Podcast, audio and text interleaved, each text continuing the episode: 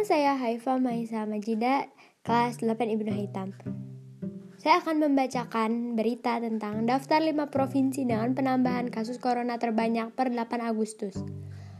Penambahan kasus baru positif COVID-19 di Indonesia mencapai 2.277 kasus per 8 Agustus 2020. DKI Jakarta dan Jawa Timur mencatat penambahan kasus tertinggi Berdasarkan data dari covid.19.go.id pada hari Sabtu 8 Agustus 2020, sebanyak 2.277 orang telah terkonfirmasi positif COVID-19, sehingga totalnya menjadi 123.503 kasus.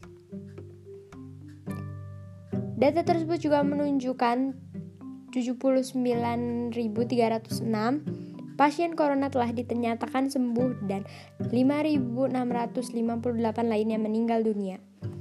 Berikut 5 provinsi dengan penambahan kasus baru corona terbanyak pada 8 Agustus. 1. DKI Jakarta 686 kasus 2. Jawa Timur 429 kasus 3. Jawa Barat 240 kasus 4. Sulawesi Selatan 107 kasus 5. Sumatera Utara 101 kasus. Sementara itu, berikut 6 provinsi yang tidak ada penambahan kasus baru corona pada 8 Agustus.